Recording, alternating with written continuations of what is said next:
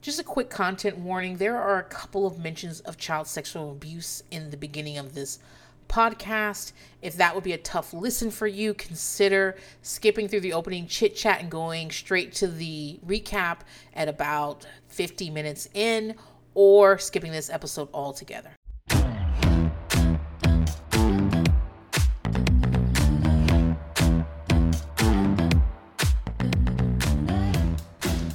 Hey guys, Princess here, and welcome to another episode of By Pumpkin. Um, it's been a long, long time since I've done a podcast. I took a little vacation, and then I, if you haven't seen me online, or if you're one of the few people who has actually has my phone number, um, I haven't really been communicating because I took a little phone vacation as well. So I'm back now. Um, I would say that I didn't do much during that time. I did start rewatching Six Feet Under. I mean, can you believe this show's 20 fucking years old, right? It came out in 2001. Um, and I had forgotten how unlikable all the characters are.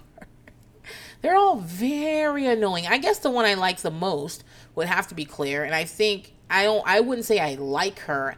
I definitely understand her mostly because I was about her age when this show was coming on.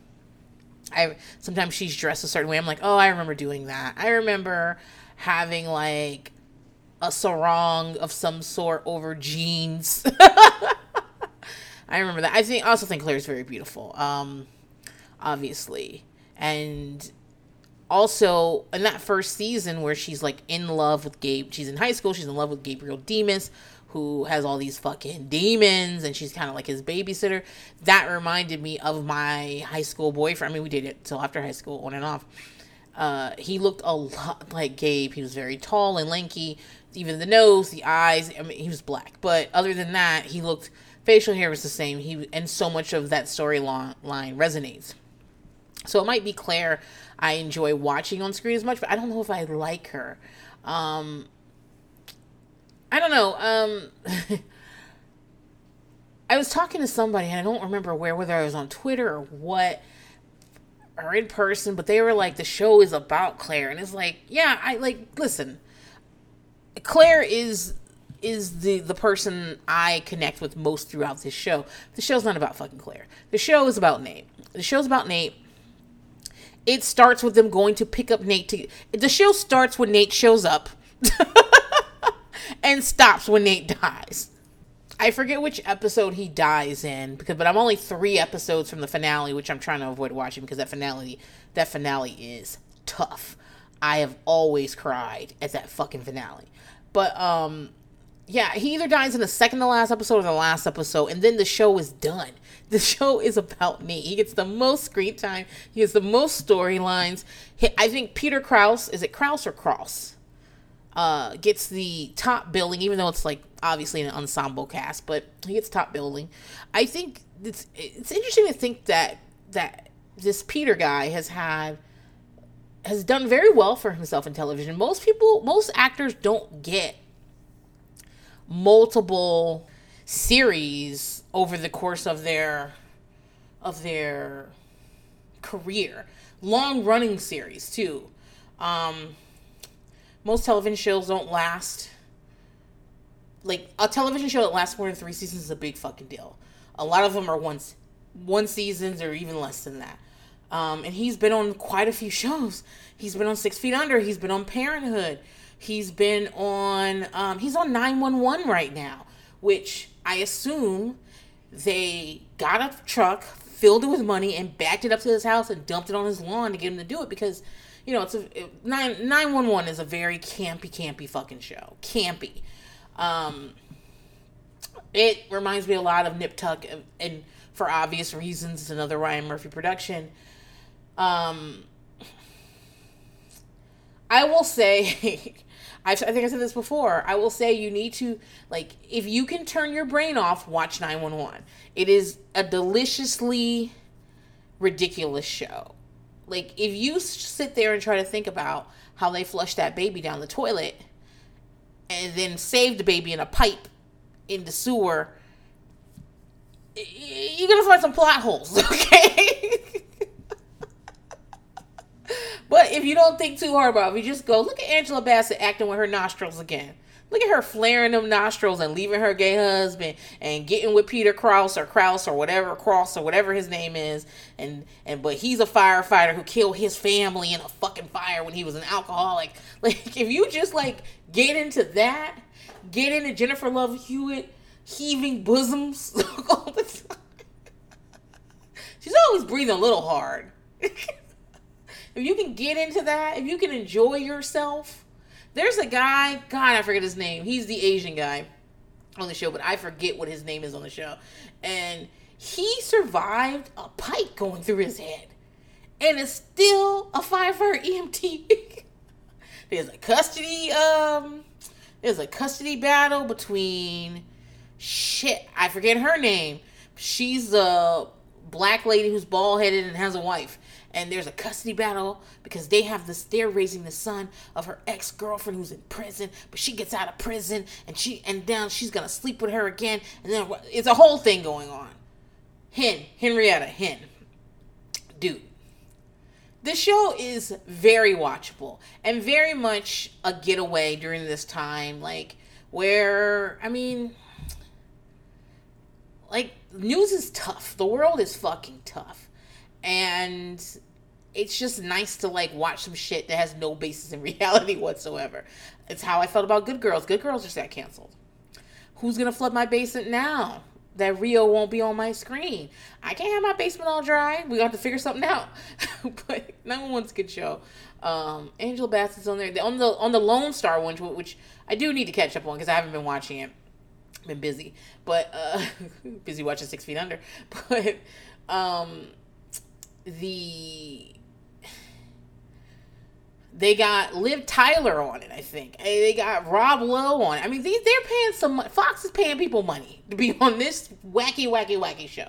So, so I mean, you know, don't let them waste their money. Watch a couple episodes, see how you feel about it. But back to Six Feet Under. Um, the show is definitely about Nate, and I hate Nate.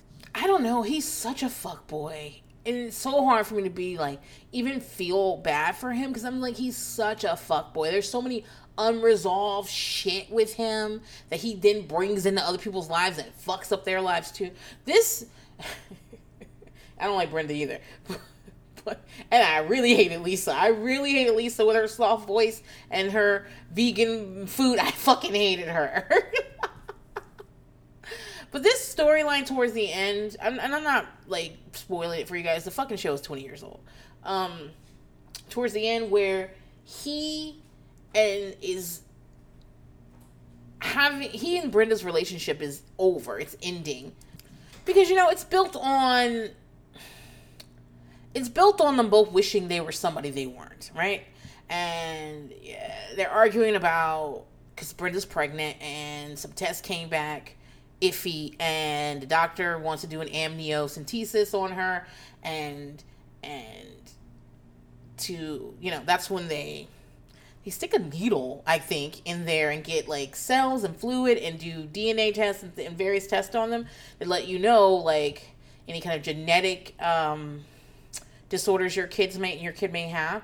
And like Nate wants to do it because Nate wants then to, to like if the child has Downs or maybe spina bifida or anything else that would be like a great burden on the family. He wants to uh, terminate the pregnancy.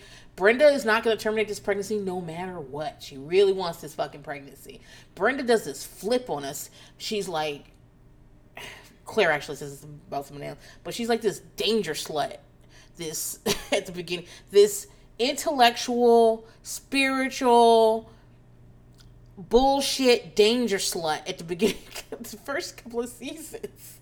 And then they make her become a therapist and everything's fine. I'm like, dude, do you not know therapists are just as fucked up as everybody else? They just have better language about it. They just they're either they're they're they have better language about it, they know more about it, so they're better at hiding it, at least when they need to do their work. But but anyway, she's she's become a therapist, so everything must be fine. Never mind that you got major sexual tension with your fucking brother, but everything is fine. Okay. But she really wants this fucking baby all of a sudden. And they're arguing about that sort of stuff. And instead of going to therapy, Nate fuck boy. Nate might be the king of fuck boys, guys. King fuckboy himself is like, you know what? Let's just go to a Quaker meeting. Let's just be filled with the presence of God. um, and we'll, you know, we'll discuss this major, this major disagreement we as a married couple are having about a baby that is literally growing inside you right now. We'll figure that out. But first, let's just. And the reason I want to go to this Quaker meeting is because this chick that I'm getting very close to, and I'm eventually going to fuck, is a part of this. yeah, you, you know, doesn't help that in season two he looked a lot like Keith Urban. like, lots of wispy hair, goatee. What, what you doing over there, Nate? but you know, my biggest complaint is that because I'm nearing the end of season five right now, is that towards the end of season four, it really feels like there was a shift in the writer room. Some people left. Maybe the showrunner was. I don't know, but some shit shifted because they went from all of a sudden they at the end of season four they try to slam down our fucking throats that lisa she of the whisper fucking voice has been sleeping with her sister's husband for years apparently. Um no also by the way nobody's ever so once we realize this nobody's like hey is uh maya actually nate's kid or you want to check? Anybody want to check? So whatever. Um they slant like listen i have had to write around my share of plot holes. I have worked on projects where i've had to ghostwrite a second half of something that someone else did the first part or like in a series so like i gotta i gotta be careful. Um but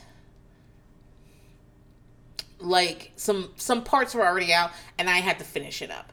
And I I understand what that's like. I also understand writing yourself in a corner. Everybody's done that. But that's why I'm recognizing it because if they had planned on this to be the thing, there would be breadcrumbs throughout that throughout season 4. Hopefully. Um and then, I mean, Hoyt was already always weird, but whatever. I chalk it up to him being played by uh, the fucking detective from Veronica Mars, and that character's weird. And I just thought that I was like feeling that off, but whatever. Instead of like leaving us breadcrumbs, they hit us in the face with a fucking whole loaf of bread, and that's just it's just not the best way to do it. And so now I'm supposed to believe this, and then you're gonna wait until then you're gonna go into season five and make me watch Brenda watch a videotape of Nate and Lisa's wedding, and so you can stick in a fight between Lisa and Hoyt. It just was too much. And, you know, uh, they did the same thing with George, right? George obviously gets on the screen and is unlikable. Not the first two episodes, but three episodes in, he's married to the Ruth. but, um, obviously he's unlikable. He's got all these ex-wives. That's like, what's that about? He's got all these kids. One's a kid that's sending shit, literal shit to their house. Uh, he's just got a lot of secrets. He's he's very unlikable. Then he starts building a bomb shelter. And the next thing we know, they they have EMTs pulling him out of this barricaded bomb shelter, sending him off to a mental hospital of some sort, I suppose, and finding out that he's had a long history of mental illness. Ruth feels flim-flammed, right? Because she's like, I did not marry someone. He's getting shock therapy. He's like, I did not marry someone to take care of them like this. And I'm like, Ruth, you knew this dude for like a solid two weeks before you married him. This is ridiculous. And then Ruth, who I got major problems with throughout this whole fucking series anyway. The first time around, I thought she, I, I was like, I felt kind of sorry for her. She was always like, I don't know, she's very uptight. She'd always get to the point where she starts screaming. Like, you know, she would say nothing, nothing, nothing, nothing, nothing. Look at you, look at you, look at you, and then yell, "Why does no one ever eat my green beans? Why? Why?" You're like, okay, well, you don't gonna say, you didn't serve these green beans for months. You weren't gonna say shit about the green beans. Are the green beans important to you, Ruth? Are they important to you? Like, could you mention that, or are we just gonna start screaming here and ruin my fucking? I'm trying to digest my food. Like, what are you doing, Ruth? But anyway, so Ruth decides kind of that she just really wants to. She doesn't want to do this. She didn't sign up for this. She didn't want to spend the rest of her life um, trying to see what kind of days are good and what kind of days are bad and checking them in the hospitals and dropping them off for shock therapy and stuff. Which, listen, I can understand. I can understand feeling bamboozled, right? But what she does is she tells him they should get an apartment away from the house because the house is the funeral home and people are Rico. I think Rico was still living there uh, at this point because you know Rico moved in after the after uh, his he left his wife, um, or his wife left him because he's an idiot. But um, so she says we're gonna get an apartment. She starts moving his all all of his things over there. She brings one change of clothes. He's like, "Where are the pots?" And she's like, "Oh, I, I left them. I must have left them." He's like, "All right, well, go get them." And she's like, "Oh, let's just go to Crate and Barrel get another set of pots." Oh, let's just get another set of pots. Don't worry about it. He's like, "Well, those ones are almost brand new." He's like, "Oh, we'll get another one." Then she leaves and kind of like doesn't come back for a while. And I think it's about a week that he realizes she dumped him there and has no intention of coming back. And while I understand the impulse, it was only for me. It was only two steps up. Remember, like when people used to think it was okay if they didn't want a dog anymore to drive it down the highway, let it out, and drive away. Remember when people used to do shit like that? the like, I'm thinking like. I'm thinking about like mid 80s, like an uncle or somebody, somebody that already had questionable fucking judgment doing some shit like that where they were just like, eh, we'll just leave him here and we'll just like that is something I find horrific. I think what Ruth did was only two steps up from that, only because she got him an apartment. Everything was in his name and stuff, and he thanks her for it. I was like, George, she. This is disrespectful. You're still a human being, not an unwanted guinea pig or something that you put in a box and leave on someone's doorstep and hope they take. I don't know. I all these scenarios sound terrible to me, fucking terrible to me. But I'm just saying, like, I was just really, and you know, I, it's hard for me to like Ruth when we start when we start Ruth's in the middle of an affair, which I don't blame her for. Nate Senior was a wackadoo anyway. There's a lot of shit he was handling, he was doing behind her back. But throughout the series, Ruth Ruth swung from man to man. I always wonder why. Is it because Nathaniel, your husband, was the first one? It was your like kind of the kind of the first guy you really dated, the first person you had sex with, and then you immediately had to get married. And and is it was it that? I'm not sure, but let me tell you when I got off the, the wagon, when I got off the ride, when she started pursuing Dwight from the office, and like he's an intern, they're getting free uh, work from him in exchange for room and board during his internship. Ruth, you cannot follow this man as he's running, as he's jogging. You cannot be up in his room at night and try to kiss him and shit. This is he's an employee. This is a work situation. You can't do this. Ruth Weinstein, you can't fucking do this shit. You like like and I think that obviously uh obviously I'm exaggerating. Ruth was not Harvey Weinstein Weinsteining him. But there's a power imbalance there and he you can't do this. You really can't. And I just I was like, hey mom, do you know that you can't like bust in on the intern while he's getting dressed because you're fucking lonely and he makes music? Do you think y'all don't think it's weird that the intern is down here playing um what is it? I enjoy being a girl on a on a uh, on a piano and mom's over there dancing and singing. You don't think that's you know nobody thinks nobody thinks that maybe we might get in trouble for this shit. We're getting sued every five minutes. We leave uh date oh people are losing bodies we switching bodies and shit, and throwing our ex-wives in the ground, even though that's completely fucking illegal and you fucking know it. And also, I know I know you want to do what she wanted, but she wanted you to love her. You didn't fucking love her, so I don't know what to tell you. Don't you think we maybe maybe one thing we can do to keep from getting sued this year is maybe ask mom to stop creeping on the intern. Maybe. I don't know. It, it, the only other thing I think about a lot is is Rico. Rico's like four eleven, huh? He's short. I know they they they film from they film um, from below a lot on this show, but with Rico's like Rico's little. He's got to be little. Sometimes when he's in those suits, I was like, "Are you wearing your daddy's suit? What you got on there?" Um, I under I felt Rico. Uh, part of the so here's the thing about Rico, who is annoying. Don't get me wrong, he's fucking annoying. He's always something going on. Also, homophobic.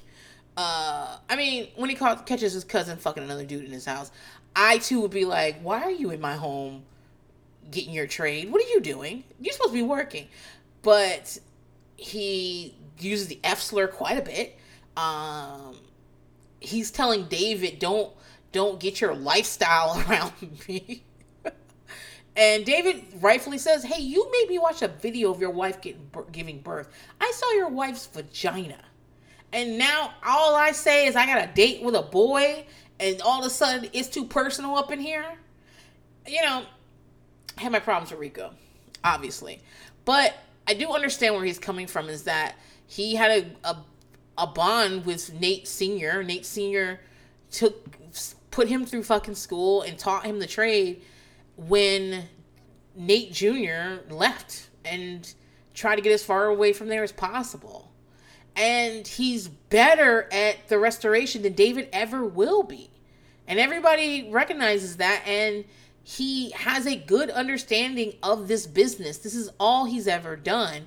And he may not be related to Mr. Fisher, but I mean, he stayed and did this shit while you were all fucking girls at the food co op in Seattle or whatever. And later, I believe it's season three maybe season three that Rico is the only reason they don't go under. He puts in $75,000 or something and becomes Fisher Diaz. And then they still treat him like he's the gopher. In the end, I believe he goes off and buys his own funeral home. And I think it was the best. I think, first of all, he should have let, when he went off to work for Kroehner, he should have stayed in Kroehner with Kroehner. Uh, there's only so much growth you can do at Fisher and Sons because you're not a son. Sorry. They literally live in the house where the funeral home is. This is a family business and there's no you can't you I'm sorry. It's it's it's not going to be it's never going to be Diaz Funeral Home, so go make Diaz Funeral Home, which I think is what he did in the end. Speaking of David, David, I enjoy his scenes a lot. Um, I think he is very close to. Uh, my, he's my second favorite he uh, Claire beat him out by just a little bit, just because she was wearing outfits I used to wear. But I will say, Keith is a problematic character. It is so hard for me to watch David's scenes where Keith is in them because I am always believing that Keith is two steps from fucking David up. He negs David all the time. David's not good enough, not manly enough, not out enough, not like he, it, David's never been good enough. And he's been very physical with him a few times where I was like, wait, is this where did I forget? Did David, does Keith kill David? Like, what's going on?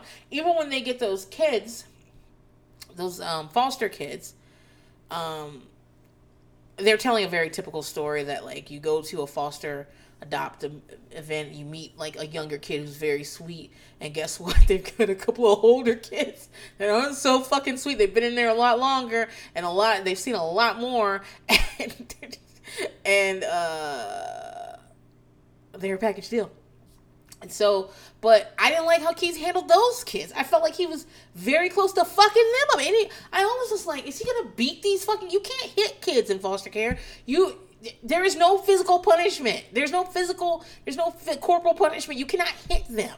Why are you grabbing them like that? You can't do that. Um, and at one point, uh, the older kid, I think his name is, I forget what his name is, Durrell maybe, and he says, "I'm gonna tell the case manager or whatever like that." And and Keith's like, "You think those kids? You think they give a fuck about you? They give a damn about you down there?" And I'm like, Keith this is really bad. And I do understand when the caseworker comes, you know, when I was fostering, I was always very concerned about things and keeping my paperwork in and making sure I'm handling kids correctly and learning more about trauma and making sure that I'm like doing the gig I was supposed to do, helping families for short periods of time to, so they can reunite and and be back on better footing. But so I understand that and I was a favorite with my case workers and there are people there were people like literally lying about shit trying to get kids in my home. I understand that. But at the same time, I understand how that caseworker was like, listen, I uh you know, I got two suicide attempts on my caseload, and these other kids ran away, and this is happening, that's happening. Seems okay here. And they're right. It, sometimes it is like that. Are you feeding them? Do they have a place to go to? Is anyone molesting them here? No? Okay, this seems okay. and and it is the lesser of two evils, but I just really hate that storyline. I did think it was funny when those kids rolled up in the truck. Because Ruth was too busy making cookies. And they just disappeared. And he got in the car and drove away. uh, but yeah, uh, Keith makes me nervous. He always made me nervous. And so it's harder to enjoy those things. Anybody else I want to talk about? Talking about Ruth. Talking about how I hate Nate. Billy. I feel like the first time around, everybody had a real hard on for Billy. Billy doesn't do it for me. Billy is an obvious three legged puppy. And what I mean by that is not that because he has a mental illness he's worthless. I don't think that way. But the fact is that he ha- he has to go a long way to managing this. He has not figured out how to manage his mental illness. He's still on and off meds. The he's on this one and does that. he doesn't like. He's still trying to figure it out. And so to purposely put yourself in in any type of relationship with Bill with Billy while he is still figuring this shit out. And he's only a little bit younger than Brenda. I think Brenda's like 36 or something like that. Maybe I think I I feel like they're in their their upper 30s everybody. So I I just I have a hard time with this. And it's not that I don't think people should be attracted to Billy or people or no one should ever want to be in a relationship with Billy. But Billy's a three-legged puppy. And what I mean by that is when you go to the pound and there's all these puppies in there looking for a home and you can get your pick of puppies. There's brown ones and white ones and black ones and spotted ones. There's all fucking kinds of fucking puppies up in that bitch. Big ones little ones yappy ones quiet ones. All kinds of fucking puppies. And you look your ass over in the corner to get the three-legged one. And that's the one you choose. That is something you need to work out with yourself.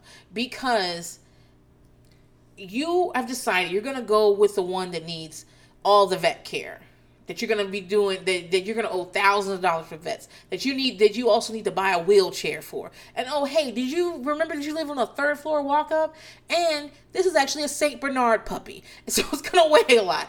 And now and it's only got three legs and so you are expected to carry the puppy up and down the fucking stairs right? And every time it's got to take a pee right Oh, did I mention the puppy's blind too? And you're like, yes, give it to me. I want that three legged blind fucking puppy that I'm going to be carrying on my back up and down these stairs that I'm going to have to take a second job to pay for its vet bills. We are in a moment where you can choose to do that or choose not to.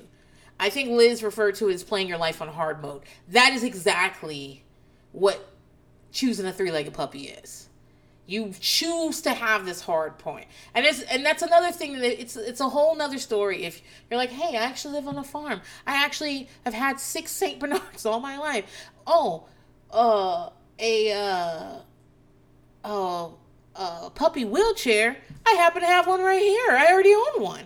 And I'm a bodybuilder and I enjoy picking up big animals all day. I you, that's a different story. But I mean, you walk in there, you're supposed to go get a puppy for your little apartment, and you and you have all these great choices. You just have to figure it out, and you always choose the one that's going to be the most work, the one that you absolutely don't have the resources to take care of and give everything they need, but you choose that one. I know there's plenty of you listening going, well, is a three legged puppy cute? Of course it's cute. Otherwise, Otherwise, it wouldn't be that hard of a choice. But yeah, Billy's a three legged puppy, and it's hard to watch him throughout this series. Um, you know, because every time, especially the Claire shit, I'm like, you're He is so much older than you, and he has so much shit. Do you know he wants to fuck his sister? Are you aware? I know that you you had a that that you had um not a great run with with with the with the partners out here, but not don't do this. Don't do this. Um yeah, you know, six feet under. It's it's great. It's not about Claire. it's about Nate. It's definitely about Nate. Um, but it was a good it was a good thing for me to watch. Um, I will say I keep doing these re-watches of things that I can't watch around my kids, right? So I'm I'm like folding laundry, I'm in my room watching it, and then I have to. It's not the it's not the concepts. Um, I don't have a problem explaining what a fucking threesome is or explaining drugs. I don't have a I don't have a problem like explaining these things. What I don't want to do is see a pierced penis on the screen because I feel like that's just a little too much for us to be doing.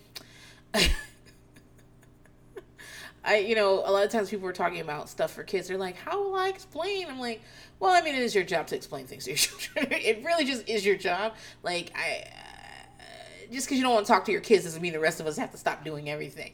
However, for me, the line is I don't want to watch sex scenes with my children or graphic sex scenes. It's not a problem for uh, the implication to be that people are having sex. Like, I mean, eh, we can talk about whatever, but I just don't want to be sitting there. Like, I just remember going to um, coming to America with my second grandma Dorothy. I, my grandfather is in it's about 84 i think maybe 85 and has been married to three women named dorothy and they're all dead and somebody should investigate that. Just letting you know. Um, my mom has begged me to stop talking about this but i'm like i'm not to cover up just because you can't face the truth. But my second grandma dorothy although we called her franco she took us to the movies she did not like children she didn't like us and she didn't like these she didn't like her stepchildren which were my mother and her sisters and she was very angry because my older brother had been living with my grandfather. Um, he was his first grandson, and his his actual son had, been in out of prison since he was a teenager, and my brother represented a different thing, so uh, a new start. So my grandfather, even after my actual grandmother died, kept my brother for. I mean, I my older brother was maybe, Jesus, maybe seven years old when he when he finally came to live with us for good. But she was very, my second grandmother, my step grandmother was very angry about that. She didn't want him there. She was like, "I'm too old to have these fucking kids. I don't know what you're doing with the kid, but let's get him a bus ticket to where he needs to go." Understandable. Much like the shit with Ruth, I understand where you're coming from. I do not agree. I don't think what you did was the thing to do. But she took me. She she took me to a movie. She took me to um, Coming to America, and I remember sitting next to her, and uh, some of the racier parts of the movie, and just being like, I don't want to watch this with her. I was not. I was not put on. By the way, this grandma was so fucking mean to me, and we got into a big fight because I know my name is Steven was coming on on TV. I'd seen this movie before. You know, this dark shit. It's a, it's about a boy who's kidnapped, and um, his kidnapper does all kinds of things to him and makes him kidnap other boys and stuff like that. And and then he find he finally gets back to his original his family and has to adjust and everything. And it's a very dark movie, but I'd seen it before because I was in the dark shit when I was a little kid. I was. I read my mother's Inquirers and her wild um, pop junk uh, novels, and I watched TV movies with her and Oprah and Phil Donahue. Like I was in all of that, and that my step grandma was like, You can't watch it, it's too young for you. You need to go to bed, blah, blah, blah, blah. Also, I noticed you've been staying up late at night reading, and that's bad for young eyes, and you need to go. I was like, Listen, bitch. I went out of here. anyway, off topic. Off topic of off topic. But anyway, so I don't generally like, I need to find something I can binge next. I really am two and a half episodes from the end of this and I'm really going slowly because again, that last episode where they fast forward and show you how everyone dies. I cry. I it always sneaks up on me and I cry. But I need to find something to rewatch that maybe played on network TV so that like when the kids want to be around me, I don't have to be like, you gotta leave before somebody's tits are on the screen. You gotta go. We'll see. I am. I just started Shahs of Sunset. Um, it's the hero that we need. Shahs has always been a good show. Last season wasn't so great, but last season I believe was like two years ago. But it, last season wasn't so great. But Shahs has always been a good, organically built cast. Much like Family Karma gives me those vibes right now. I'm enjoying that as we speak. But um, so Shahs has always been a good show for me. It's had some raw seasons or whatever, but this season is I'm starting off pretty good. The Mike with the text dramas. Why does people? Why do people believe Mike? Ever everything he said about that sounded wrong. He was like, "Oh, somebody hacked to my iCloud." Then somebody was sending me uh, spoof text messages. Then um, then I didn't text back. I don't know how how uh, those nudes ended up there. Okay, it was me. Like, guys, Mike is Mike is a lot. And so um I but like them reading Mike's text messages, doing a reading of them in the in the confessional, so fucking funny. So funny. You know, and Reza's the MJ and Reza stuff. All right, so apparently what happened is that maybe two seasons ago, one season ago, it was Reza's turn to get his life ruined. Everybody's life is ruined at different times, all right? But it was Reza's turn to get his life ruined. And a guy named Ali Shuri came on camera and said that Reza's boyfriend was in, was sexually harassing him and offering to play naked naked Jenga with him. And Reza took great offense to that because he didn't want it to be his turn to go down. Because, you know, normally it's like Mike is cheating on so and so, MJ's doing this, Golnesa is, is stabbing people, but Reza's not, he don't want to take his turn.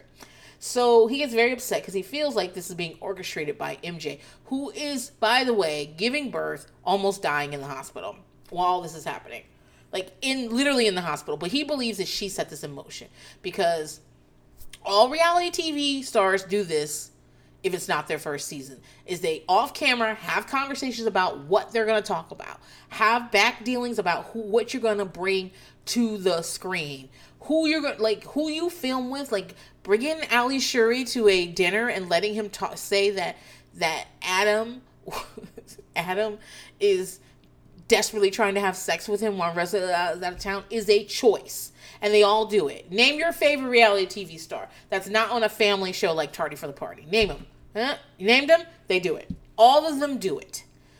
And so Reza got very angry, started posting like screenshots of, of text between him and Tommy, like telling all of Re- uh, MJ's tea. Uh, telling people that MJ has had like 35 abortions and that's why her uterus exploded. That's why she almost died. Um, literally not his business to talk about. I'm sure MJ's had a few abortions. They have been they go back way fucking back. MJ and Reza fucked. MJ and her mother were the first people that Reza told he was gay. Like it was like they are they go way fucking back. I'm sure MJ's had an abortion or maybe two, even three, and that Reza knows about them. It is still none of his business to talk about her personal medical history on TV, especially not as a reason that her uterus exploded, which it didn't, and this didn't have shit to do with abortions. But whatever. But he knew like abortion's like a coded thing for you're a slut and you're you know what I'm saying? So he does that and then Tommy Tommy, who is often the comic relief of the show. I love listening to Tommy talk about whatever. Um, comes over to the house with a baseball bat to fuck up Reza and maybe Adam too. I don't know. and instead goes I'm not laughing about this. I'm laughing at the fact that every time they mention this, they show us Reza's ring cam footage of Tommy throwing around some planter pots on his on his patio. And like kind of destroying the patio like that. And then, so Reza uh, files a police report against her for trespassing.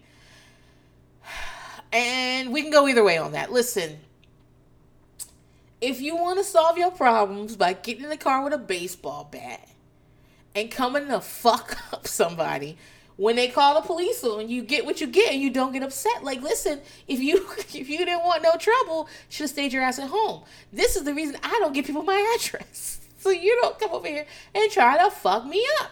So so anyway. But at the same time i did think reza overreacted to it because tommy had to go to jail over some plant planter pots. Just just have MJ Venmo you or Cash App you the cost of like having someone clean this up and replacing this stuff and tell her do not let Tommy come over here again because if he does, I am calling the police. I've already like I'm not doing this. That's what I would have done. But, you know, he called the police, Tommy had to do some jail time, and then later they extended their their restraining order against Tommy from 3 to 5 years. Fine all fine, all fine. I'm like, is it great? No, but is is is it the worst thing in the world? No, either. Okay, sometimes you get what you get, and you don't get upset. But okay, but this this season, Reza and MJ have decided to make up because they want a show. That's why. Because if you guys aren't gonna be in the same room, we're not gonna have a show. So they decide they're gonna make up and they're gonna have a show. And Reza is so upset because he hasn't met Shams, which is the bait MJ's baby. It's very adorable. He's named after her father who recently died. She almost died. Bringing Shams here, you know. He wants to meet Shams because you know she's been he's been in her life since forever, and he considers himself the best friend. But he's never gonna meet Shams because Tommy says, "No, you're not gonna beat my kid." Also fair. Also fair for someone to say, if you have a restraining order against me, and also you're not a family member and eh, you know what I mean? Like you're just her long term friend, and no, you're not gonna hang out with my kid while you keep a restraining order against me. And you got me, and you ar- got me arrested, and you did all you did all these crazy things that caused me to show up at your house with a baseball bat. I mean, I'm just talking the way Tommy thinks about it. I'm not, you know, obviously we all have our own. We need to take our own uh, responsibility for our own actions. Reza is so gagged by this Reza's just like, what? what do you mean? anyway, it's it's it's um I'm I wanted a few episodes to watch and I did watch them. I love how nobody remembers what Mike's girlfriend's name is. They keep calling her Jessica, which is his name is his ex-wife. the last person he cheated on. I love I love how um Destiny just comes up on screen with what are those in her mouth? are those teeth? They are so they, they are so white and so thick. Y'all need to stop. Y'all need to fucking stop. And now the last episode I watched, um, MJ's mom was saying that Destiny doesn't have an ass, and then Reza made sure to go say it to Destiny. Um, MJ's mom's got a mouth, and I'm like over it. Everyone's over it. I don't think that just because you're somebody's mom, you can't you can't take one of these. You can't catch these hands. Okay, you're over here talking real reckless. You want to be treated like a mom. You need to stay in a mom's place. Mama Joyce, Mama Joyce. You want to be treated like a mama. You need to stay in a mama's place. But um, you can't show up to these things and then be incredibly rude, and then we're just supposed to let you. But either way, what happened was away from Destiny and was contained within. I, guess she told Reza, and then like MJ heard. And then Reza made sure to go tell Destiny that Destiny didn't have an ass. Now Destiny don't have no ass, okay? She is flat back there. But I bet you next time we see her on TV, she's gonna have a fucking BBL because Reza made a point to do this. Also, there's some lies about Reza saying that Golnesa was behind the the the text. I mean, that Mike shit is so complicated. All I know is Mike is lying. That's all I fucking know. But yeah, I'm excited for Shahs of Sunset. Um, anything else I want to tell you? Oh, I do want to tell you this. So, the Pacific Northwest is getting a heat wave in the next coming days here. Um, as you listen to this, it's going to be over 100 degrees in the area. They just don't. I guess Central AC is not really a thing there. Um, if you think about like much like here in Texas, like when we had our freeze, um, we're we're just not used to that sort of weather. A lot of people aren't. And then it's not just the people themselves, like whether you have central AC or whether you have AC at all. People cranking up the AC, needing like using that, um, puts puts like uh, strain on the power grid. You get brownouts sometimes, which are don't get me wrong. Don't don't get me started about that type of shit. But like it, people are gonna need aid. They need water. They need tips. They need like it's gonna be rough. People will die. I mean, 100 degrees will fucking kill you. I it, it's like 102 here some days and I and I have central AC everywhere I fucking go and I'm still like damn it's 102 degrees imagine if I didn't have fucking AC I've only like in New York I had window units right but in Chicago when I moved into my apartment I didn't have window units and I got until about July without without AC, which was very shocking to us because I'm someone like my AC is permanently on 72 degrees, no wherever I'm at. And so at 75, I'm like, bitch, it's hot. So I don't even know how I got to July. And we just got to the point where there was some AC units in the um, basement of our apartment. And we kept like knocking on doors, being like, are these your units? Can we buy them? We asked the landlord. The landlord was like, that's not ours. And finally, we just fucking put them in our windows. And so all that to say, I don't have any experience with this, but I do know that the people are gonna that are gonna like hurt the most from this are poor people, people who are unhoused, people who don't have resources to stay cool and weather this out. And so normally I make a donation with our Patreon dollars on the month like when after I get the money, right? And I get the money at the beginning of every month. But I want to go ahead and donate some money to um to like help and this would be a really good time not to not to like delete your Patreon thing because I already paid the money. no, I'm just kidding. But I just think like it's necessary now, so let's do it now. So where do we donate? We donated to. Let me make sure I got the the stuff right. Meals on Us PDX, and they already it's volunteer run, donation supported. They already provide healthy meals. Period. Already, but they are they they are partnering with Be Love Block, which I don't know much about, but they're teaming up with them to provide cold water, Gatorade. You need electro, electrolytes when you're going through shit like this, sunscreen, and just trying to help people who need it the most. So we donate some money there. If you have any extra dollars, they're a great place to donate. That they're going to be on boots on the ground doing this stuff like distributing things while people need them. So if you have any money there, extra money, that would be a great place to go. They're on Instagram at mealsonus.pdx. And yeah, um, I just want to say thank you to everybody who listens to this podcast and everybody who is a Patreon member because because you listen, because you donate money every month, I am able to like pass on our good fortune to somebody else. And if you guys are in the Pacific Northwest and you're going through all this shit, I feel you. I'm sorry. I hope you stay cool. Um, I've been retweeting um, some of my friends who live there who are who um, Thursday Bram is one of them. She's put together a bunch of resources, cooling centers, um, tips on how to stay cool in your own house, w- ways to prepare. And so, if you follow me OK Then Princess, you can see some of those things, or you can find Thursday Bram herself. Um, yeah, I just like, I just, I hope you guys get through this. I know it's tough. Um, guys, let's talk about mob wives. Um, an hour into this bitch so this week we're doing Mob Wives season two, episode three. It's called Makeups and Breakups. It's right after that that fight. Remember the fight with Karen and Ramona and Drita, and Drita got her eye swole up. So Drita and Big Ange are meeting for lunch. Apparently, they have known each other since Drita was 16, and Drita was sneaking into bars, into Big Ange's bar. Um, and they haven't seen each other since the fight, but Drita's eye looks a lot better, so I'm assuming it's a couple of weeks she confronts Big Ange about how Big Ange had said that Karen wanted to come out and a like have a good conversation, and then Karen comes out ready to rock, and Big Ange thinks that everyone's acting pretty childish over nothing.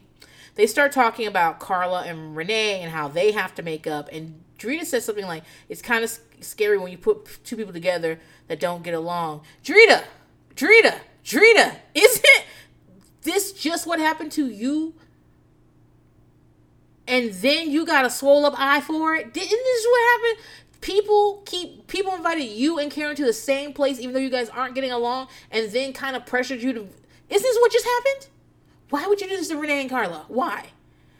You your ass walking around here looking like fucking Popeye now because because people got in your business and tried to make y'all make up before it was time. You already fucking forgot. So then Ramona and Renee meet up at Renee's house so that Ramona can apologize for ruining the party. She says she still thinks it's Drita's fault. She said Drita couldn't work out the situation with her mouth and had to act like a farm animal. Like, okay. Ramona, I think you hold I I I swear to God that if Ramona wasn't there, it probably wouldn't have gotten this bad. And I just feel like I don't know. I don't like Ramona. they tell Renee that Drita couldn't take. She tells Renee that Drita can take the fact that Karen had to be there because they've been friends forever, and Ramona had to be there because they've been friends. They go way, way back. Renee says that that she and Ramona are family because Ramona's grandfather and Renee's father were very close. She says that Renee is like sister or cousin. I will. I'm gonna say this: these people call anybody a family member, like literally anybody. Just because you and my daddy commit, your daddy, your granddaddy, and my daddy committed murders together does not make us a family. It just doesn't. And it's obvious throughout the rest of the season that that that's just lip service. Like if I, you know, I don't have like a ton of people I went to elementary school that I'm still friends with. I moved a lot when I was younger. Um, my family was my family. And, but the people that I have long term relationships with that I've been friends with 20, 25 years, I consider very close friends. And when I say that they are like my family, I actually mean that. Now I'll cut off anybody to be honest, but what I what I'm trying to say though is that like this show sometimes bothers me because they will randomly just like bring a person and be like, this person's like my family. I'm like, I don't even think you like that person. I don't think you really have a strong bond with that person. I think, are you saying that you've known this person since you were younger, but what is your relationship?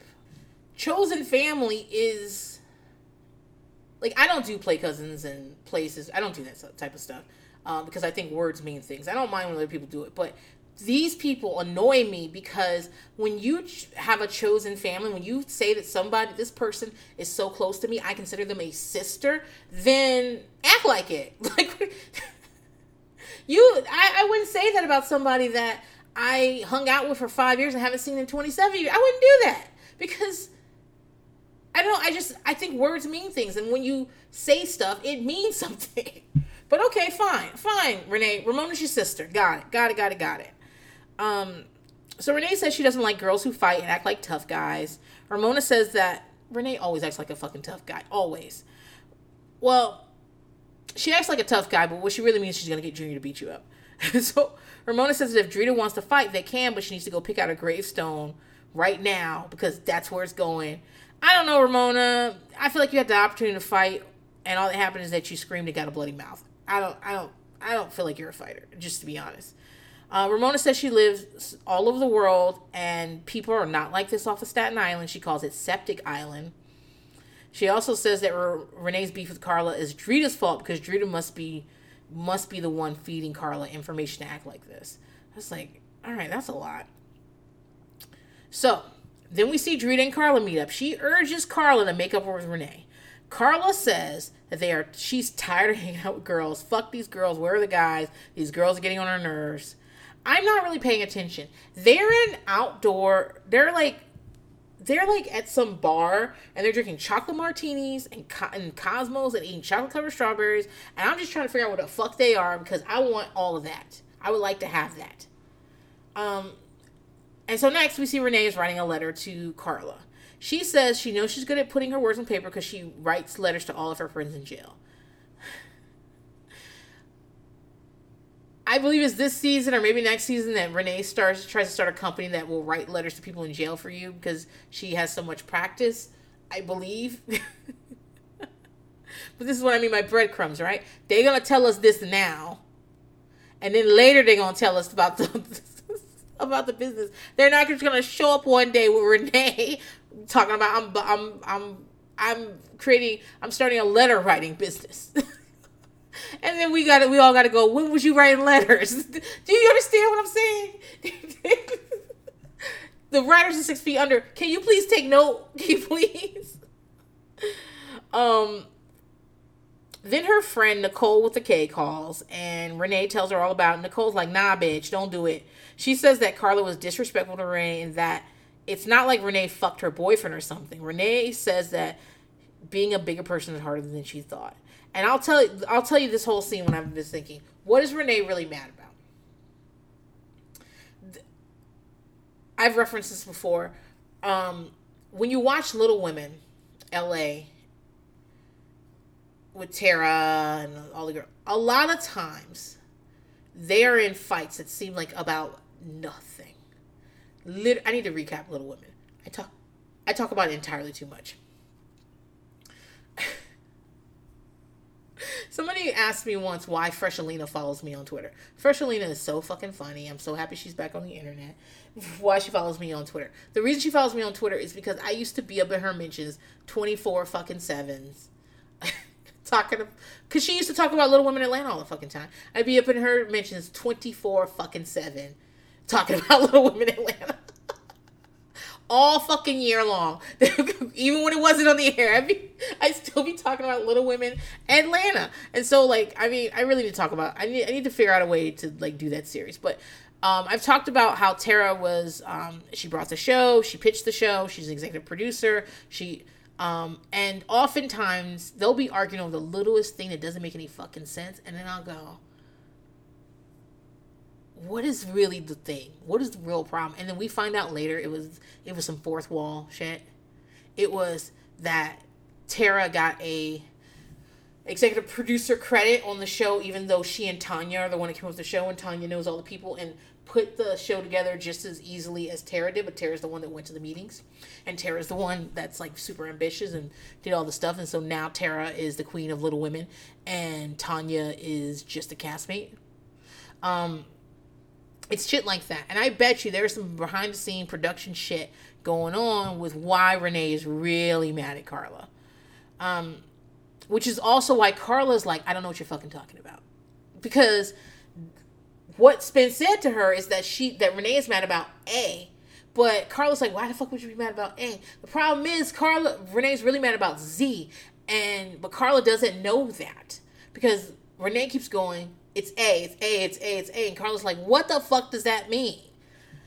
Um Big Ange is having a friend over that I don't care about. she says she likes the wise guys because they bought her nice houses and furs and cars and they're good looking too. She says, I've dated plenty of wise guys. Oh, hold on.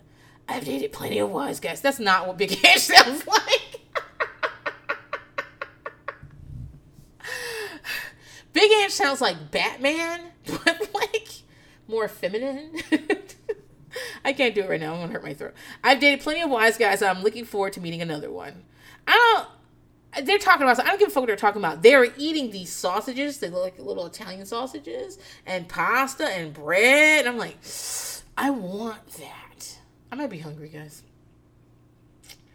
Um, Big Ange tells us that they that she has had implants done because they're talking about plastic surgery. She's had implants done three times, a tummy tuck, um, lips injected, and she says it's not enough, and she wants a facelift. Listen, Big Ange, it's enough. Okay, I I know Big Ange looks like she was put together in the Jim Henson factory. she and Dr. Now like like Muppets, okay? I understand that. I actually don't really have a problem with it. I love that this wild looking woman is talking to me and that and that like just uh un otherworldly voice in that I like I love that. I love and she's like the wise guys whatever. I'm not doing it right. the the wise guys look I love that about Big Ange, okay? I'm not I'm not gonna sit here and try to judge her on these beauty standards she's trying to uphold or the fact that her body looks strange because of these big ass tits that she's got on her. And she definitely comes from early 2000s like beauty standards because she's got these big ass tits and not a hip inside. a flat ass. fine, fine, fine, fine. But it's enough. What you've been doing is enough. I'm not to call her all the names she used to be called on the internet. Um, but we don't need to do anymore. And her friend is telling her to go to Ukraine to get it. And she's saying, well, we might not ever get out if we go to Ukraine. Um, so next we see Drita meeting with a real estate agent because she's to divorce Lee and she needs to sell the house. She says she loves her home but has Lee written all over it. She also thinks that their house is what made Lee rob banks and keep going back to jail and trying to keep up with this lifestyle. Now I'm saying it lifestyle. I'll say this. I think Drita needs to sell that house. I wonder how Drita keeps up the mortgage on that house. I'm sure that mortgage is well, I'm sure that mortgage is two is anywhere from twenty five to three thousand dollars a month, maybe more. I would not be surprised if we got close to four. And she also has to pay taxes. Like you know, they put your your mortgage company puts your uh, pays your taxes every year, and then you have to pay it through your escrow account. So a lot of times your taxes are added onto your mortgage, and then also your insurance is added onto your mortgage. And I mean, there are people who don't do it that way because their mortgage doesn't make them. But the reason mortgage companies make you do that is because they own more of the house than you do most of the time. I mean, as you get near the end of your loan period, they don't. But if you, they have a vested interest in making sure the house doesn't get taken taken for taxes. So if it gets taken for taxes, like I mean, yeah, so they pay the taxes on it, and then they and then they charge it back to you through your, and you usually pay it all through the mortgage. I mean, you you have an option to like put more money on escrow, put more, you know, you have an option to pay, but it's like, I so I would not be surprised if if that house is like I wouldn't be surprised if that nut for that house payment is like four grand a month or maybe a little bit more, and I wonder how she does that on a Macy's makeup girl salary. and she's also got a car and two kids and all that shit. Um, and keep in mind, this is the second season of the show. It's not like, it's not like she's, uh, it's not like she's she's bringing in big fucking bucks. I mean, she's probably getting, she might be paying a thousand dollars an episode, maybe. So she shows the real estate agent the place, and it definitely looks like the Cheesecake Factory and I want to go to the Cheesecake Factory. And so she shows the agent the guest bedroom slash Lee's room and tells us that she doesn't like to open the door there because Lee doesn't like it. And she hasn't opened that door in years. First of all, Lee don't live here. Lee lives at the penitentiary. So so fuck what Lee wants. And so I would definitely open that fucking door. Um, one, because fuck what Lee wants. Especially if you find out he cheated on you. Fuck what Lee wants. And two, I definitely have a fear that if I like we used to have before we had kids, we had like a guest room in our house that sometimes my husband would do stuff in and the door would be closed. Every time I walked past that door, I always opened it, and it was because I was like, if somebody was going to like get in the house and like hide themselves in the house, that'd be the best place to do it because nobody really goes in there. So I leave the door open so I can peek in there every time I walk past. I don't care if I walk past 50 times in the night, I look in there every time to make sure nobody's in there. And then once a day, I go in the closet and make sure nobody's in there. Then maybe I look underneath the bed, make sure nobody's underneath there. I'm just trying to keep all my bases open. I, you guys are like, Princess, that'll never happen. It'll never happen until it fucking happens. And when it happens, I'll be prepared. If you stay ready, you ain't got to get ready. Okay? That's all I'm saying. so no, that door will never be open. I don't know what the fuck's in there. I don't know if somebody broke in through the window and is building a nest in there or something. I guess a human nest. I don't know. I don't know what's happening. Um, uh, Drita says her family raised her to believe divorce is not a real option. Um, but she can't work out anything with a person who's not there. And I don't fucking blame her. I don't understand why it took her. I guess it just, I guess finding out Lee had cheated on her years ago was the last fucking straw. You know, that like here I am holding it down. I've got, I'm a single mother. I've got this house I don't think she can afford. I, I'm sending you boxes of fucking meat and sexy pictures and shit. And you've I'm finding out you were you weren't even loyal to me. So Karen and Ramona go out to some club. Ramona tells us that she doesn't want to be with someone in the lifestyle lifestyle. So she married an Arabic person. That's how she's an Arabic person. She lives in the Middle East for a long time. She rubbed elbows with royalty. She lived in Dubai and Jordan. She got to travel a lot all the time. Years later, her her husband went into business with the mom, and that's why she left. And now she's in love with a new guy who she calls Quicksand Man because she fell into him so quickly. All right, that's what she says on the show. I looked up Ramona. Um, I'm gonna say I'm gonna start with her Instagram. She is very different. She looks very different. She's very Instagrammy now, of course. Um, she's doing sponcon. She's verified she's doing sponcon. She's got a free Palestine post up. Um, she, she and Karen are very close, still very close. They're close enough to be posting video from Costco together. And it seems like Karen, Carla, and Ramona have a podcast together. So I read. I also so I looked at her Instagram to see how she's doing now, and then I looked up some stuff about her, and the one thing that really stuck out is that her ex husband's name is Wally. I'm gonna butcher this. Khatib. It's K H A T I B, and that he was already mom connected when they got together. That's how they met, and that she is that she went to go live in the Middle East with him for many years, but he went bankrupt. And that's why she left him. The money was drying up, and she came back to the United States with no money at all. Then I see here that she is linked to a kidnap and robbery. Um, apparently, she ordered some armed thugs, thugs to abduct a man off of Chelsea Street. This is from the New York Post. So she could shake him down for cash and jewelry, the alleged victim told the cops.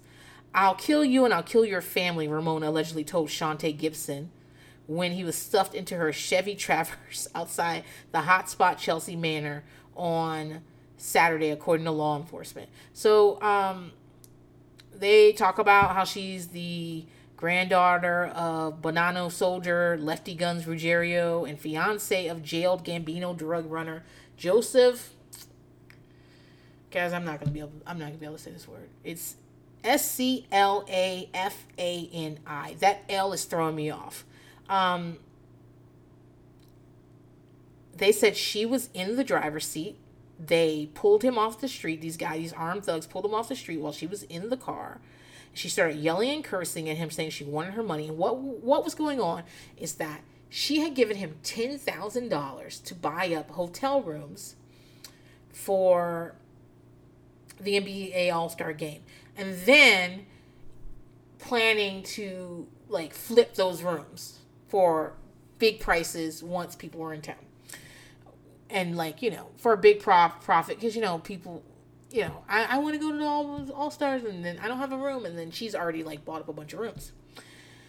He never got the rooms and he never returned the cash. And so that's why she apparently got some people, some goons to pick him up. They punched him in the face. They stole, he had $1,600. They stole that. They stole his Rolex watch. Um, she screamed at him to call DJ Will, the stage name of a Bronx DJ, who was working at the club that night to bring that money. Um, DJ Will shows up. He didn't have nearly he didn't have ten thousand dollars, and like Ramona allegedly threatened him again and then let him out of the car. Um, and they leave. so they're investigating. The thing is that she's also she's also um, posting on Twitter when you st- during right after this happened, when you steal or rob from anyone, make sure you're about that life. If not, get a real job.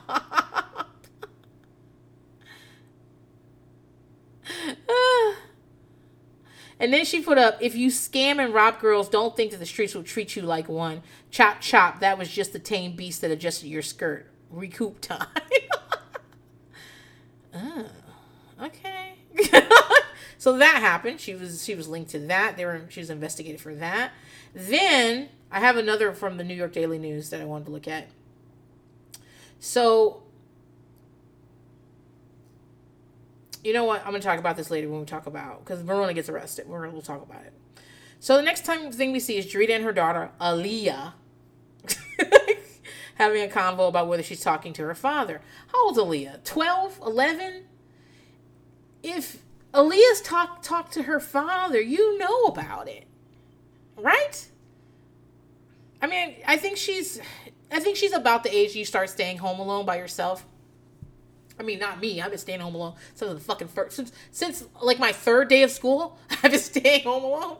But um 11, 12 is like a good time to be, uh, you know, it's a good time to start leaving kids alone. Oh, like that's I think that'd be fine to get home at three o'clock, and your mom gets home at like six, or maybe you're just hanging out the house and your mom has to run a Target. You, like I think that's a good time. But I I just don't believe that if Aaliyah was talking to Lee that Dre doesn't know about doesn't know about it. Sorry, I have hiccups. Um, so she's telling Leah that if she wants to go to dance camp, she has to tell Lee. I'm like, why? You guys, I grew up, my father was in prison, has been in prison since about six months old, and he's still there. And my biological father, when I talk about my dad, I'm talking about my stepdad, because he's the person that raised me and did all the dad stuff. He made all the dad, like, the Girl Scout father daughter baking contest and picked me up from debate camp and shit. That my dad did that. Um so but like and I understand that Aaliyah's in a different position because my biological father has never parented me a day in his fucking life. When I call him one of my parents, I am being generous because I, I that's DNA I'm talking about. He's never had to parent me, and I know Aaliyah's different. Aaliyah's father was there for her at certain points. Um, I've never seen my father outside of a prison uniform ever. So but also I'm trying to understand why Lee why she has to tell Lee Lee's not to pay for it Lee's in prison. Lee's not to take her Lee's in prison. Lee she she doesn't need to ask permission from Lee Lee's in prison.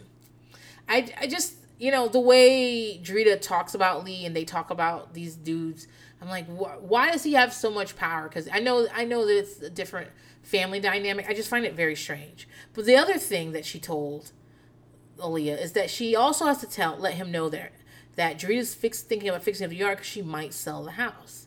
I'm like, oh, so Aaliyah's supposed to tell this convicted felon that you're selling the house?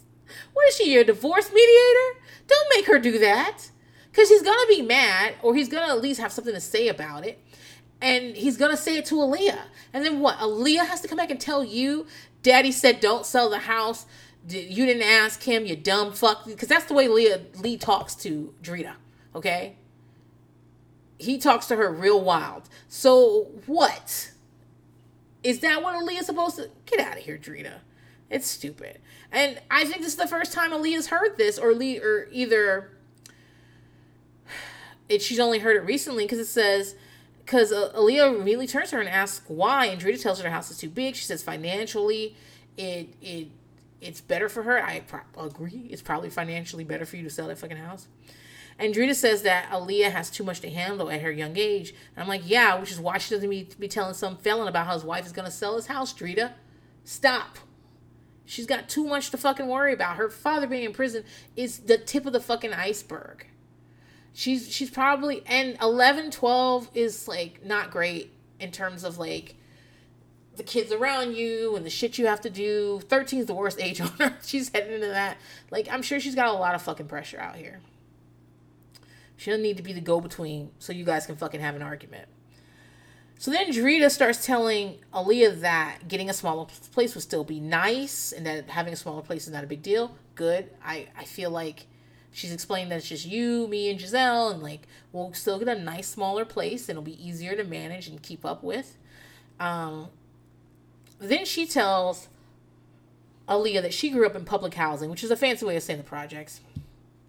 It's a more European way of saying the projects. And she tells Aaliyah that she didn't care if she was in the project. She was happy. It was fine living in that small apartment in the projects. No big deal. Uh, Drita, Aaliyah, you just talking about Aaliyah going to dance camp. She goes to dance camp. She lives in a big house in the burbs. Did you go to dance camp, Drita? I bet you didn't. I bet you didn't even form your mouth to ask your parents to spend hundreds of dollars so that you could dance during the summer. I bet you.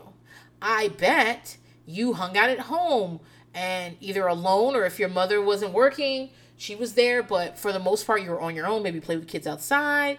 I, I bet like this, it never even occurred to you to be like, Ma, can you spend four hundred dollars for me to go to dance camp?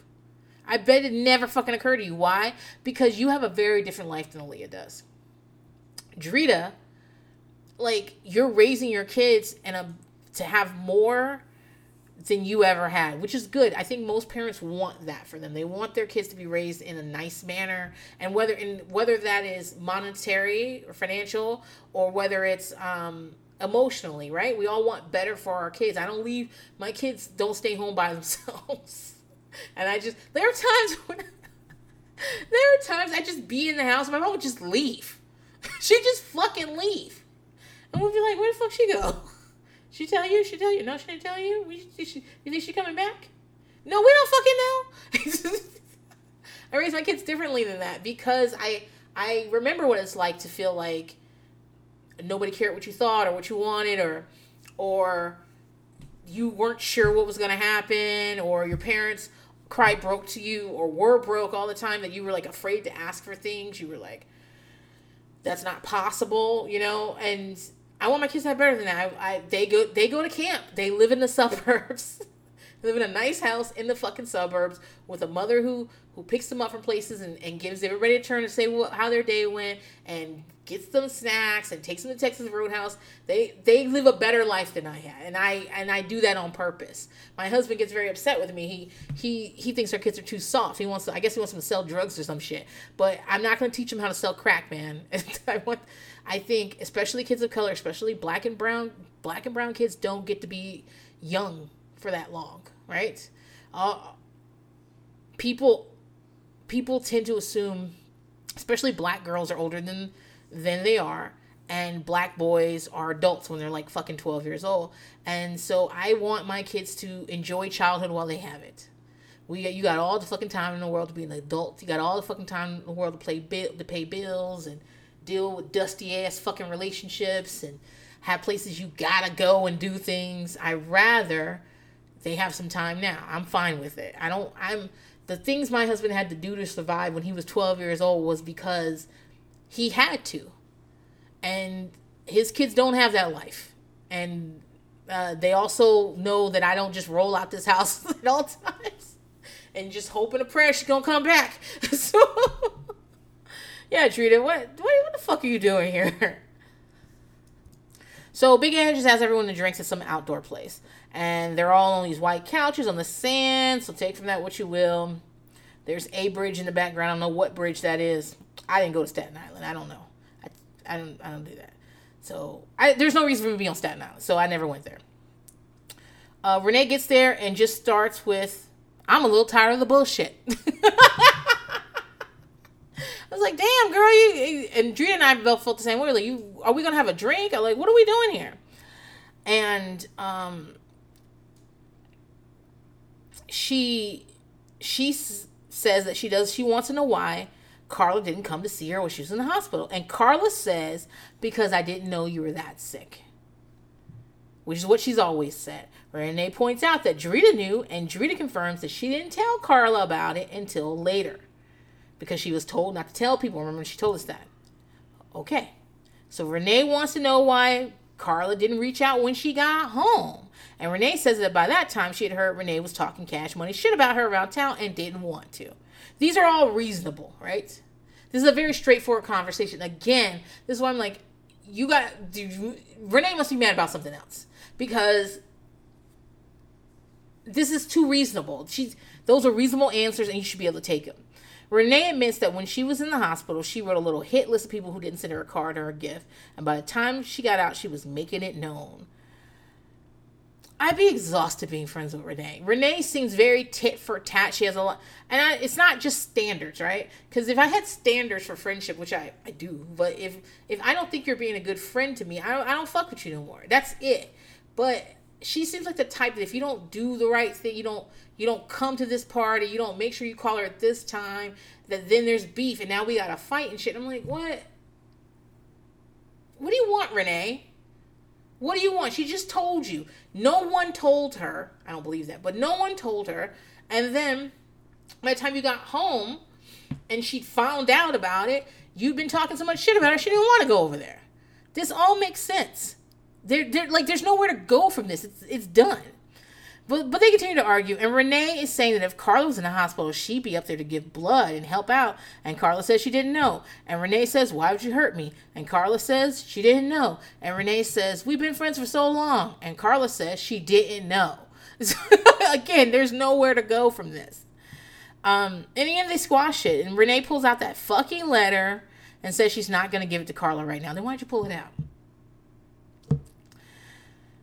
So then we see Renee going to try on dresses with her friend, who's probably who is a celebrity stylist. Renee used to be one too. Renee is very Heather Holla Thomson. Okay, you know how anytime something happens, Heather Holla Thomson will be like, "Holla, used to work for Diddy," you know, from Real Housewives of New York. There's some of you that are going, "Who the fuck are you talking about, Princess?"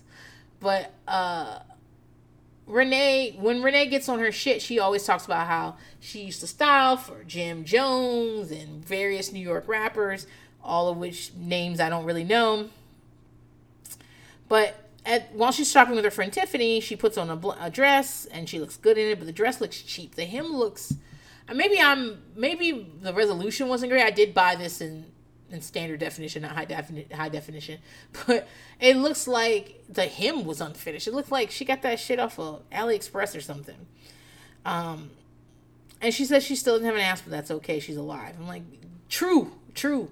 Not everybody's meant to have an ass. Not everybody has to have an ass. And I'd rather be alive than have an ass. So the two of them talk about Junior, and her friend Tiffany is like, Are you sure? Because she's like, Junior says he's in love with me again. And Tiffany goes, You sure it was Junior? she is not a fan. Renee mentions that uh that like Junior's going to do a bid in three months, and she and he knows that she's going to stay with him during the bid. And me and Tiffany both go like, yeah, of course, of course. And Renee says that if it works for her while she's gone, she's okay with doing. While he's gone, she's okay with doing that. What she's saying is that if she feels loved and happy in this relationship while he's in prison, she's fine being with him while he's in prison. Of course you are, Renee. You just did, told us last week that you ain't been with nobody for fucking uh, what is it? Twelve years you guys have been apart. That you know you haven't loved anybody. Of course you're okay with it. Cause who else he gonna call? He can only call people on his list. he can only call if you put money on the books. You always know where he at. of course, yeah, yeah, that'll work out really well for you. Um, Tiffany says that she's worried about it not working when he. She's not worried about it, it working while he's in prison. She's working about. She's worried about it working while they're together. And she's she says that Renee has things to change too. It's not just Junior um, you know, Tiffany's the black girlfriend we all need, and she's asking all the right questions and saying all the right things. Um, Drita's going, so that's the end of that. And then the next thing, Drita's going to get her her diamond appraised as a part of her divorce tour. She wants to know what to sell, what to get remade, and what to pass down to her daughters. Uh, selling jewelry is hard. It's never. It's like real estate. Like we can have it appraised for a certain amount, right? But it's really worth what people fucking pay for it. And if you're selling it to a place like a, a jeweler, a store, they they need to make a profit of it. So they're gonna they they're not gonna pay you what a consumer would pay for it because why would they? How are they gonna make money off of it? Um, it's just hard and it's very subjective. And for the most part, I think that if you have like nice pieces of jewelry, you're just always better off keeping it if you possibly can. Um, but what do I fucking know about it? Um, like, like you can have a house that's worth two million dollars in theory, but then you got to find someone who's going to pay two million dollars for it, and a lot of times people don't want to do that. So, so it doesn't matter what it's appraised at. It really doesn't. And jewelry's a lot like that. Um, she also says that Lee didn't ask her to marry him she he just handed her the ring and then said, "Does it fit?" She must have really wanted to get married, Drita, because. and also, I feel I'm feeling less and less sorry for your ass because it seems like Lee's always been like this, always. Um. So, the jeweler tells her that the stone in her ring is worth like a little under a hundred thousand dollars.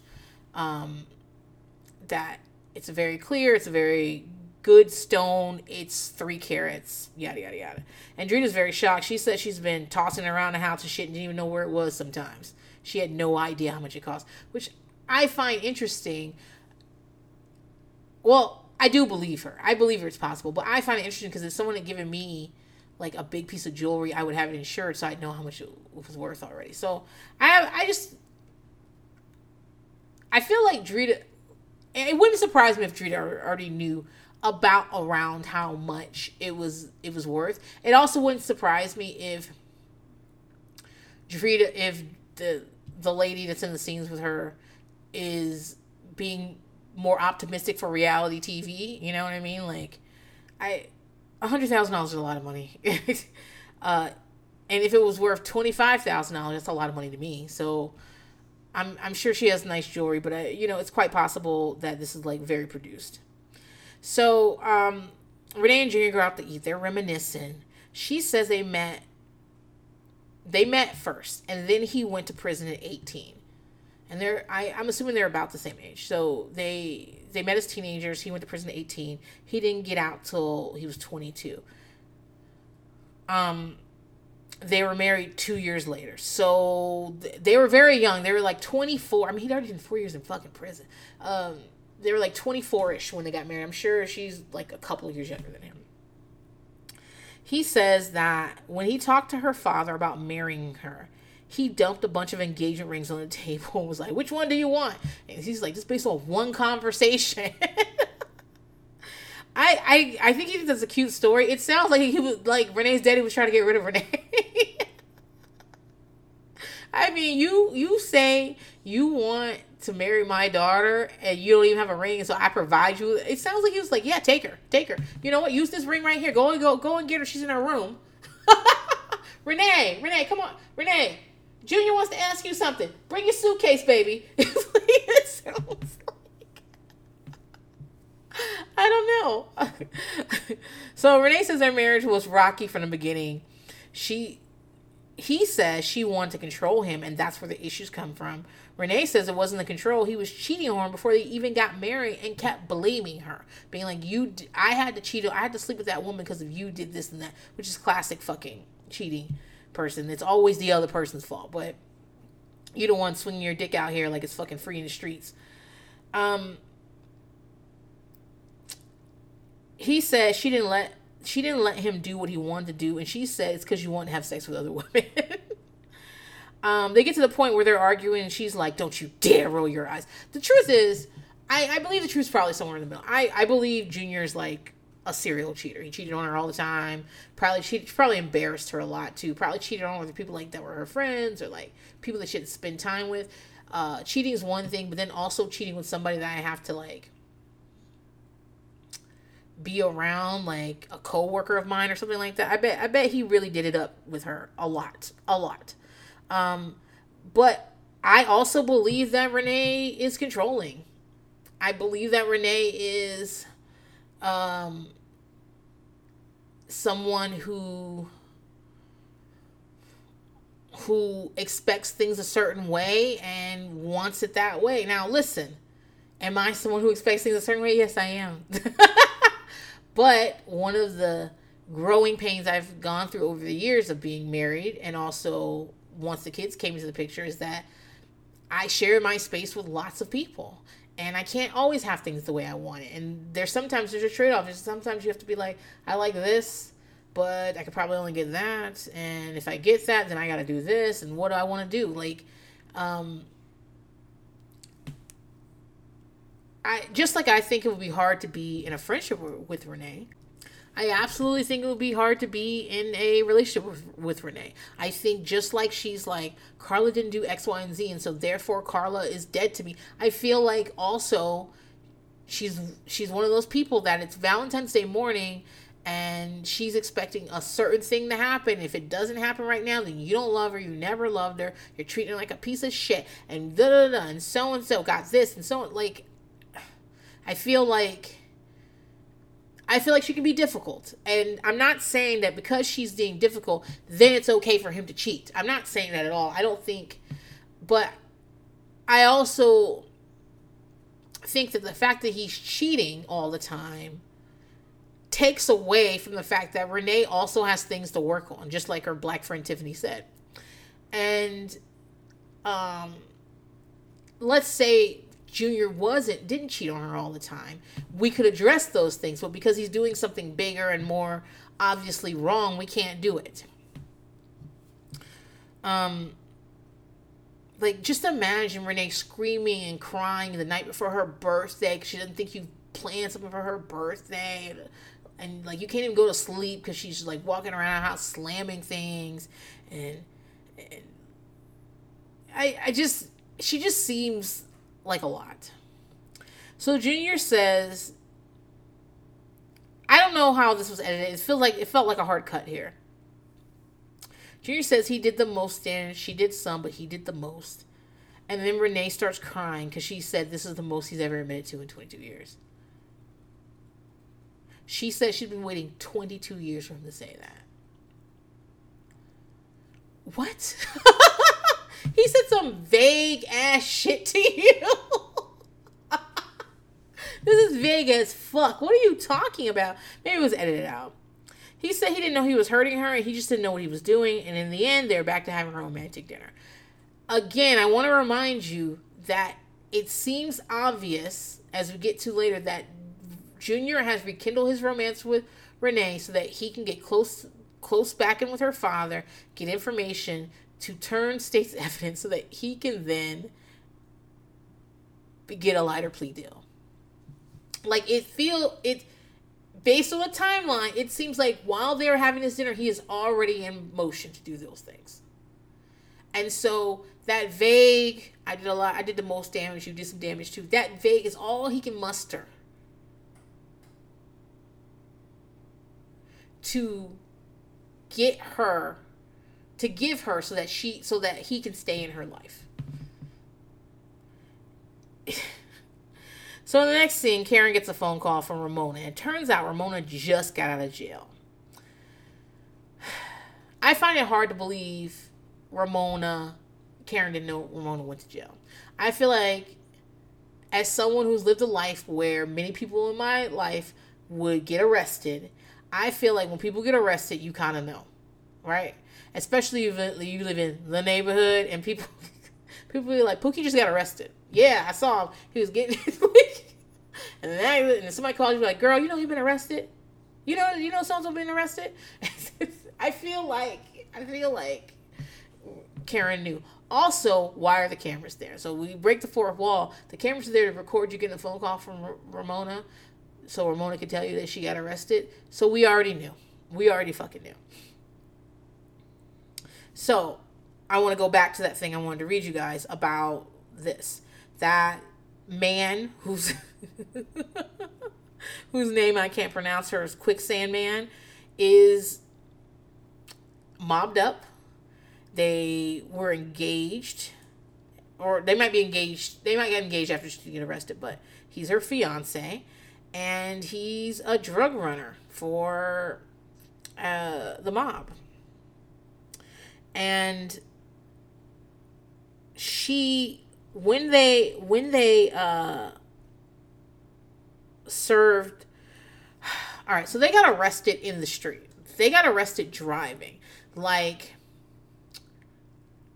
someone knew they would be going someplace at a certain time. An undercover cop, not an unmarked car arrested them. She's handcuffed on the fucking bridge, on the side of the fucking highway. And she's saying he's a Gambino family soldier. Joseph, I will never say this name correctly. So after he was arrested, they then search her house, the house, and they're they're moving in together. And all of her jewelry is seized during the search because when they do stuff like when when when you're getting like drug charges, they will take every you have you, you guys have seen the Sopranos, right? Where you have to provide receipts in in ways that you got these things, and they will take it and claim it was a a product of like a gain from a criminal enterprise. So all of her jewelry was in there She she says it was a Rolex a Rolex watch, two 18 karat gold Cartier love bracelets, three 18 karat gold white 18 karat white gold flower bracelets with diamonds, five sets of diamond earrings, stainless steel cufflinks, and a white gold evil eye bracelet and a gold chain with a St. Christopher medal. That gold chain with the St. Christopher medal came from her grandfather. And Ramona got arrested with him, but as we get I I can't remember whether Ramona has to go through the case. I think the charges are dropped against her pretty fucking early. Um, but she is having a hard time getting this jewelry back because it was found in his house and she was moving in there. And they're saying that these belong to him and that they're, you know, they were they received them from like uh, criminal enterprises. So this kicks off Ramona's storyline for the rest of the fucking season. This arrest, um, saying that he's a cocaine distributor. I think it's so interesting that Ramona talks about her love life. Like I don't, I never want to be a part of the lifestyle, and you've been the two people, the two men you've been linked to that we know about were part of the lifestyle. I also want to acknowledge that when you grow up idolizing um, men who break the law and have flashy cars and get quick money and live a certain way, it is very hard to move away from that. As you can see, most of the women on this show have not moved away from it. So even while I acknowledge that though, she still is this is still like a thing that happened.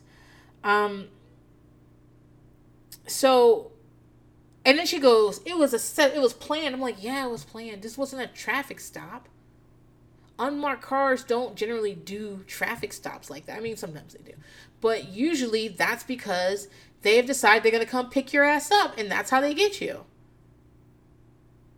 And you're lucky you weren't at home and they didn't kick in your fucking door. By the way, when they do that searching and shit, they don't clean it up. So, I mean, there's a lot of reasons why you don't want to be in a lifestyle where you're doing things illegally and feds are putting warrants on you and shit. There's a lot of fucking reasons. But one of the small reasons is that they come in your house, they fuck it up, and then they leave. That's one of the small reasons. So after that scene, we're, getting, we're nearing the end of the episode. Carla and Renee sit down, and Renee reads her the fucking letter. And this is excruciating to me. I wish that she just gave Carla the letter so she can read it. If it were me, I would have snatched it out of her fucking hands. I hate when people read to me. Um, she she read her this letter this like this was an intervention. She was telling her her bottom lines. It was, but they talk about the boyfriend situation again, and it seems like they come to some agreement. Renee finally understands.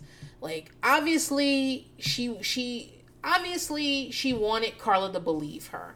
However, this idea that you would say that my boyfriend touched you.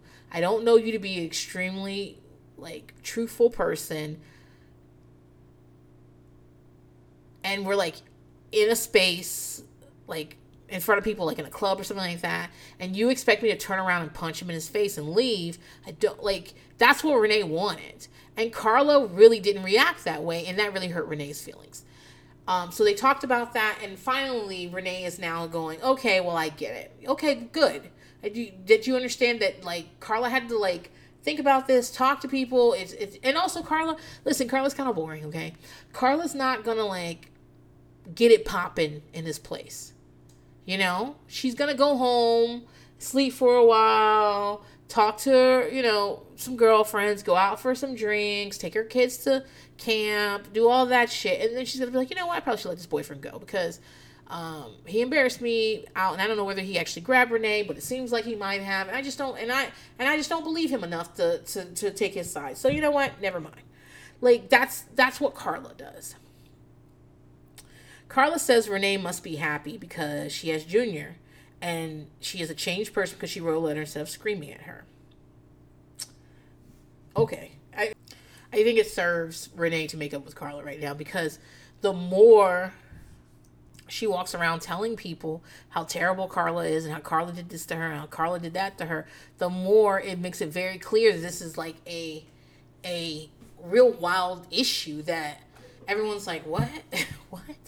And the thing is, maybe the thing underneath it all is the boyfriend thing, and that's what I'm sensing. But Carla's not even with that boyfriend anymore. So you're claiming you guys have been friends for 27 years. And if you have, she's like family. Okay. If you have, then and Carl and Renee is also like, I think being family means like getting through bumps and bruises. You fight, you make up, you cuss each other out, you do all that stuff, and you come back together again. Okay, well then come back together again. Forgive her if that's what you think is supposed to happen. But trying to hold this grudge because she didn't immediately break up with a boyfriend you didn't like, or that you claim I really wish I could remember what actually happened. You keep saying touched you, like he he grabbed your ass, or like his. Are you saying that he came up to you and grabbed your ass, like put his hands on your ass and squeeze? Are you saying that he that he slid by you and his hand was a place it shouldn't have been? Um, but it wasn't overt. Are you saying that he just leaned over and put his hand on your ass? And the reason I'm asking these things is because they are different things. Like if he overtly came to you and grabbed your ass, I mean, there's no no ways to interpret that. But someone sliding past you, um, I know sometimes people use that to like do things they have no business doing, but also there's room for interpretation there. Like I just I want to know how close is room for interpretation. And I got a feeling there was a lot of room for interpretation. And that's why Carl didn't turn around and go, "I'm done with you and I'm leaving." Like but that's what Renee wanted cuz that's what Renee would have done. But wait a minute. Would Renee have done that? Would she? You see how she's running back and forth with Junior and how well we broke up 12 years ago and I'm still in love. I'm still in love with you and I you're the only one I've ever loved. And he had a girlfriend and she's still making all the arrangements for him and doing his laundry and yada yada yada. I'm the, the like eh, would Renee have done that? I don't think so. But I think if I asked Renee that, she'd be like, well, he's the father of my children. That's just some boyfriend she had. I don't know. Whatever. All right, so we hit the last scene of the episode. Um, now that Carla and Renee have made up, Renee has decided that Karen, Carla, Drita, and Ramona all need to make up. And I'm going to just put it out there. Honestly, I think Ramona has more problems on it. Like I said, being arrested, um, uh, Ramona has four children five children. Ramona has five children. Uh, Ramona has just gotten back to the States. Ramona's broke. Ramona is dating a cocaine dealer. and she just got fucking arrested. And her home is up at, like, she was in the process of moving in with this man. So, like, Ramona's got a lot of shit going on, guys. I don't think she needs to be worried about whether she wants to fight with Carla or not. Carla and Drita or whatever. Carla says she doesn't even know Ramona and then therefore doesn't want to figure out things with her. Listen, that's a valid fucking point. That you know, she says that she and Renee have known each other a very long time. So if she and Renee are in, having an argument, she doesn't. She she said that she feels comfortable having Renee in her home and she trusts her and that she can like come and talk about it. Ramona's not the same way, and so, and again, what they're not saying is that we're on a TV show. And so we need to be able to film together, so you guys have to make up. Production saying that you guys need to come together. You need to at least discuss your issues on the show so that we can film it and send it to VH1. But Carla is more like real life, okay? Carla Carla's more like in real life, I don't really fucking know you and I ain't got to like you, so what what am I trying to work out problems with you for? Fuck it. You know? But in reality TV show life, we're gonna have to have this conversation. Uh, Rem- Renee says she's tired of the bullshit and wants it over. Renee, is that just like your favorite thing to say? Oh, I want to talk. I, I need. I forgot to mention when Renee comes to that. They're all sitting out having drinks with Big Ang, and they're on the beach. They're with on white couches. Renee looks. Renee has this face, guys. Renee's face changes so fucking much. Renee is out there. Renee has green eyes, and she's got this heavy eyeliner. I think I believe she's wearing some sort of animal on her, some sort of fur, and her face is kind of uh, real thin at the time. Renee looks like the Cheshire Cat to me. She has this big like smile, all these fucking teeth, and these like kind of dizzy eyes. But then in the confessional, she's all dark hair and and darkish eyes, and like she looks very much like a mafia princess. But again, that's what Renee thinks of herself as. So we get to up, we get to the scenes for next week. Next week, Renee has some kind of meltdown over whether Junior left crumbs on the counter. Now I too don't want any crumbs on my counter, but she's like throwing herself. She's screaming. The girls are all just looking at her. we'll find out more about Ramona's arrests, which I mean, I figure I've already spoiled it for you, but either way, you'll, we'll find out more about Ramona's arrest, and we'll talk more about her boyfriend and her kids and all that. Um, and it's Karen's turn to be to be uh, for, like there for Ramona. The thing is, though, I read this somewhere. Maybe I forgot to say it. Ramona's grandfather ends up testifying against I don't know whoever's in charge of Bonanno crime family, and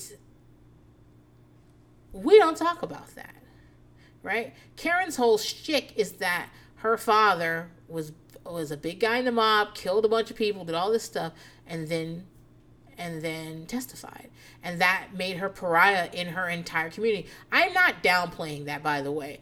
Like Karen grew up like a mafia princess, just like fucking Renee. All her friends were in the lifestyle. All her friends were in that community, uh, and had been in that community since she was a little fucking girl. Like that, that was her entire fucking life. And then, and then, all of a sudden, not only when her father gets arrested, already that you know that that changes a lot of things. But then once he starts decide it's out that he's going to testify. Well, one, she's not safe on the fucking streets.